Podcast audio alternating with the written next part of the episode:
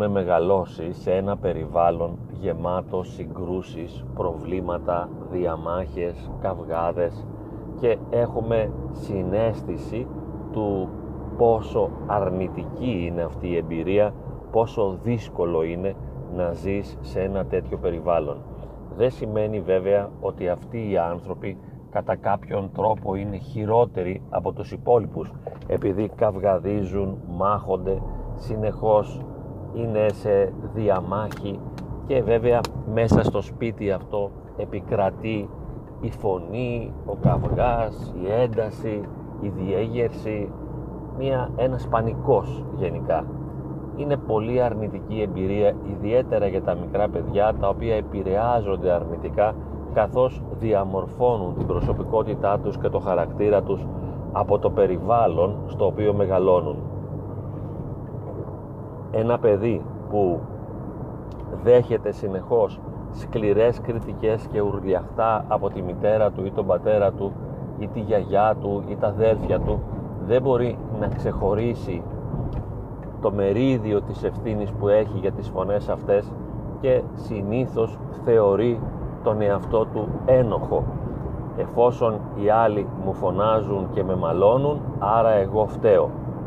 εδώ δημιουργείται ένα τεράστιο πρόβλημα διότι αργότερα το άτομο μπορεί να είναι ενοχικό. Εάν τώρα δεν είναι ενοχικό δεν βιώνει δηλαδή με ενοχές αυτά τα οποία συμβαίνουν γύρω του τις σκληρές κριτικές, τις φωνές, τα ουρλιαχτά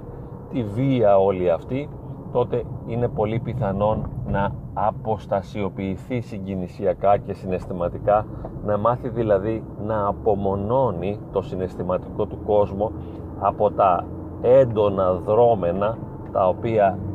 διαμορφώνονται γύρω του και έτσι σχηματοποιεί, διαμορφώνει μια μόνωση, μια απομόνωση, δηλαδή παγώνει το συναισθηματικό του κόσμο όταν υπάρχει ένταση και συμπεριφέρεται σαν να μην συμβαίνουν όλα αυτά, σαν να μην με αγγίζουν. Είναι μια θωράκιση, αλλά βέβαια δεν είναι η καλή θωράκιση, την οποία ένας ενήλικας μπορεί να χρησιμοποιήσει ως μηχανισμό άμυνας, αλλά είναι μια θωράκιση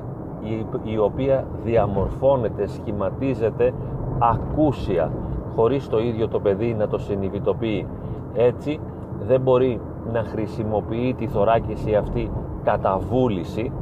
όπως εκείνο θέλει αλλά από μόνη της η θωράκιση λειτουργείται ακούσια χωρίς τη θέληση του παιδιού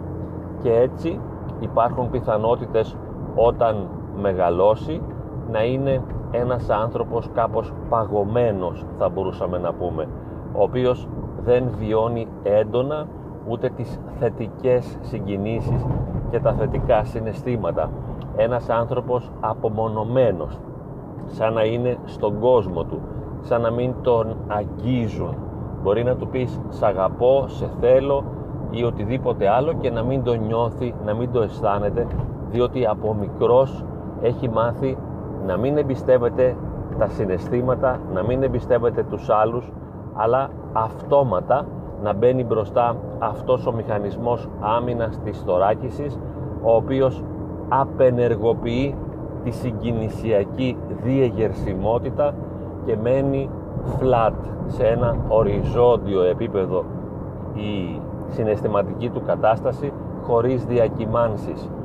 Το κάνει δηλαδή για να αμήνεται ώστε να μην υποφέρει. Απλά πολλές φορές αποφεύγει και τη δυνατότητα να ζήσει θετικά συναισθήματα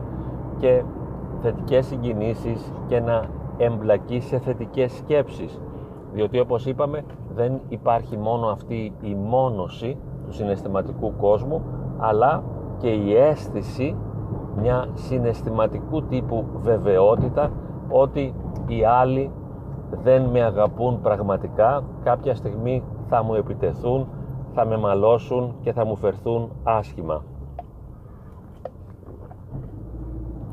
Μιλάμε αργότερα για την ψυχοθεραπεία. Εκεί προσπαθούμε να δημιουργήσουμε ένα υγιές περιβάλλον για το θεραπευόμενο, ένα περιβάλλον εμπιστοσύνης, ασφάλειας και αγάπης,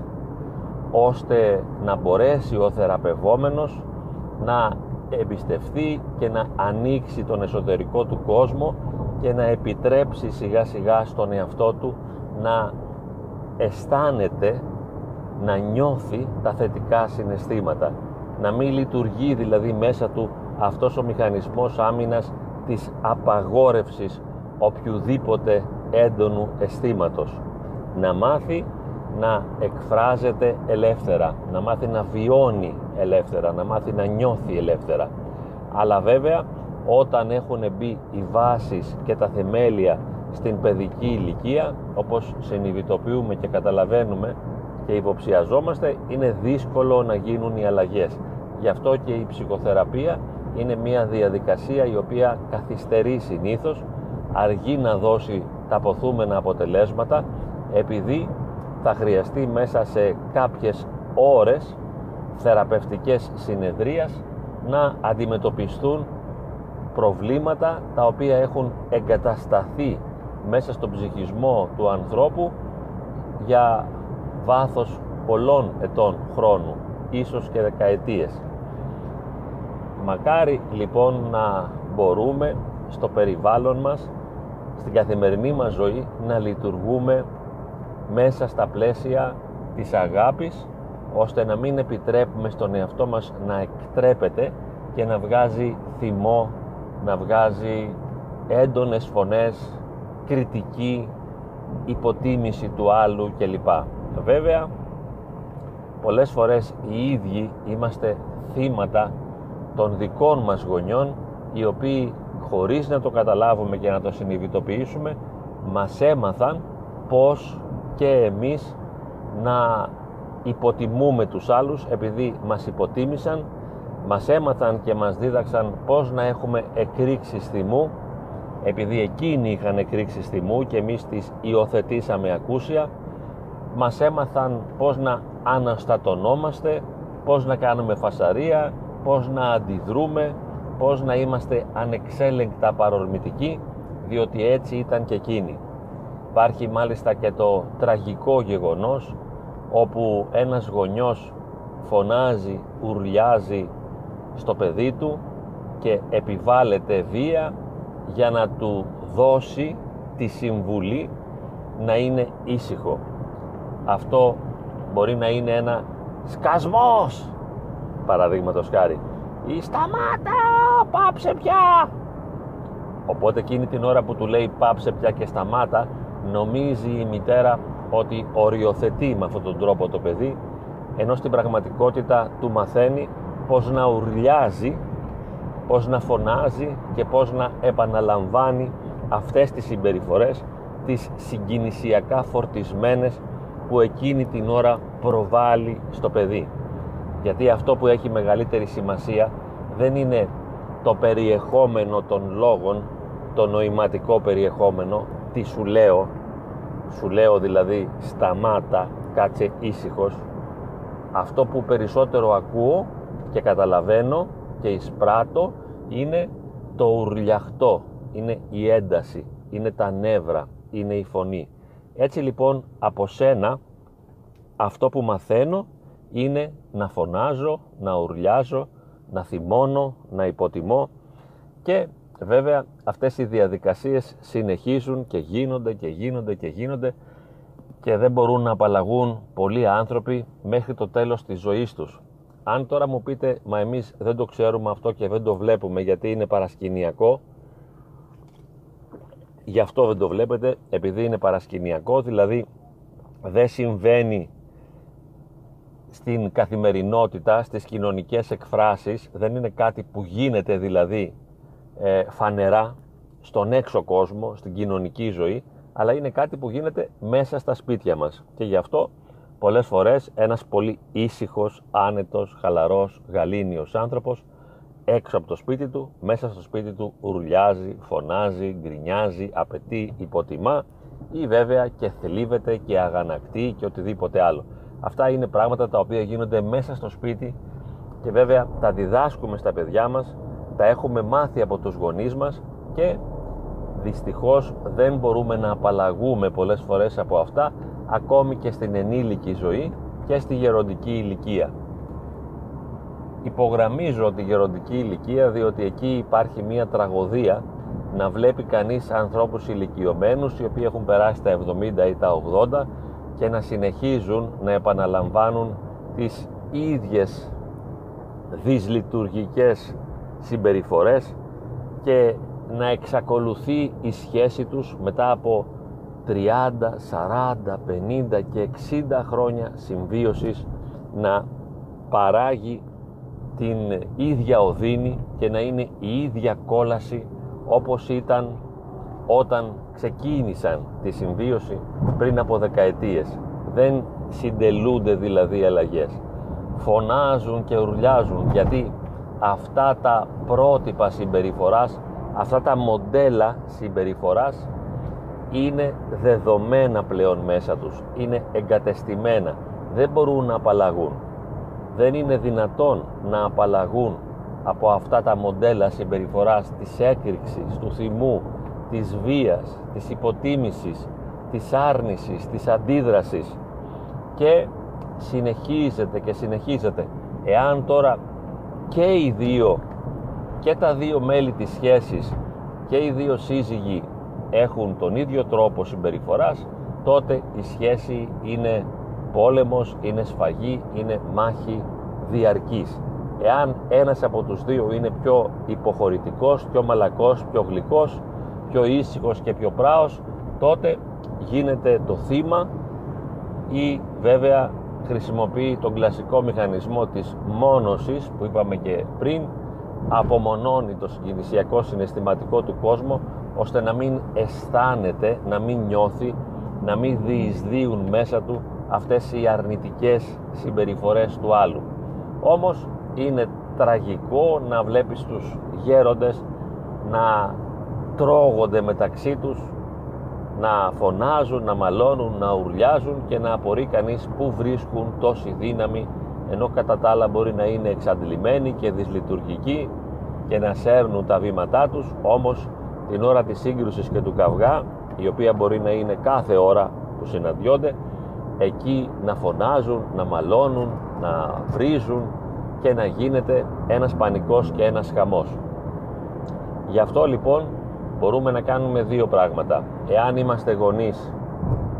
στο βαθμό που μας είναι δυνατόν να συνειδητοποιήσουμε τη δυσλειτουργικότητα αυτών των συμπεριφορών των αρνητικών και στο βαθμό και στο μέτρο που μας είναι δυνατόν γιατί σε παρένθεση μεταξύ μας συνήθως δεν είναι δυνατόν αλλά στο βαθμό και στο μέτρο που μας είναι δυνατόν για να μην χάνουμε και την ελπίδα μας να μπορέσουμε να καλλιεργήσουμε ένα κλίμα αγάπης αλληλοπεριχώρησης μέσα στο σπίτι ώστε ο ένας να κατανοεί, να αγκαλιάζει τα σφάλματα του άλλου και να συγχωρεί να υπάρχει μια ομόνια και αυτή η ειρήνη μέσα στο σπίτι θα γίνει ο καλύτερος παιδαγωγός για τα παιδιά και δεν θα είναι τόσο σημαντικό να κάνουν τα παιδιά αγγλικά, γαλλικά, γερμανικά, σκάκι, κολύμβηση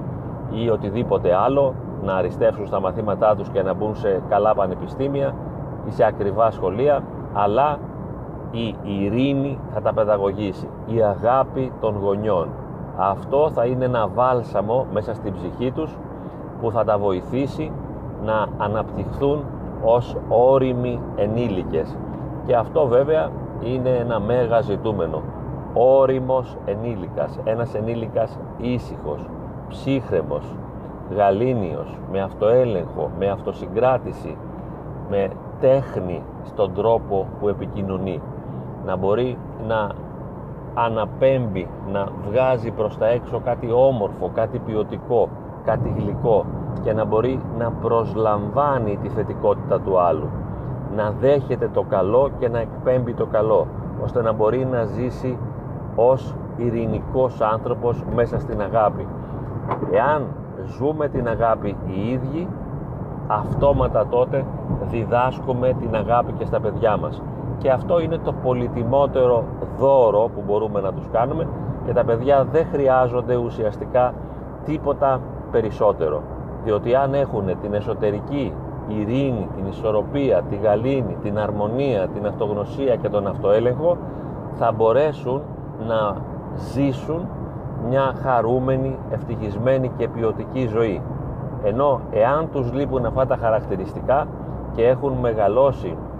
μέσα σε εντάσεις και πολέμους και μετά κουβαλούν μέσα τους την ένταση και τον πόλεμο αυτά τα παιδιά θα είναι πολύ δύσκολο μετά να ζήσουν την ειρήνη, τη γαλήνη, την αρμονία κλπ και θα είναι πολύ πιθανόν αργότερα να είναι δυστυχισμένα. Θα τους έχουμε δηλαδή εμείς χωρίς να το συνειδητοποιήσουμε θα τους έχουμε δώσει αυτή την οικογενειακή πρίκα την οποία και εμείς την πήραμε από τους γονείς μας και την διαφυλάξαμε ως κόριο οφθαλμού και αυτή την πρίκα που παραλάβαμε θα τους την έχουμε δώσει ώστε να γίνουν και αυτά τα παιδιά παιδιά του πολέμου, του άγχους, της ανασφάλειας, της σύγκρουσης, του καυγά, του πολέμου και όχι να είναι παιδιά της ειρήνης. Εάν και όποιος και όποτε και στο βαθμό που μπορεί ας γίνει ειρήνη, γαλήνη, αρμονία και αγάπη και έτσι θα ζήσουν ειρηνικά όσοι είναι γύρω του και ο ίδιος και όσοι είναι γύρω του και αυτό είναι το μέγα ζητούμενο να ειρηνεύσει κανείς με τον εαυτό του και τότε θα ειρηνεύσουν όλοι γύρω του και τα παιδιά του θα πάρουν αυτό το μεγάλο δώρο της ειρήνης το οποίο θα γίνει ο καταλήτης ο οποίος θα τους επιτρέψει αργότερα να ζήσουν μια ζωή χαρούμενη και ευτυχισμένη.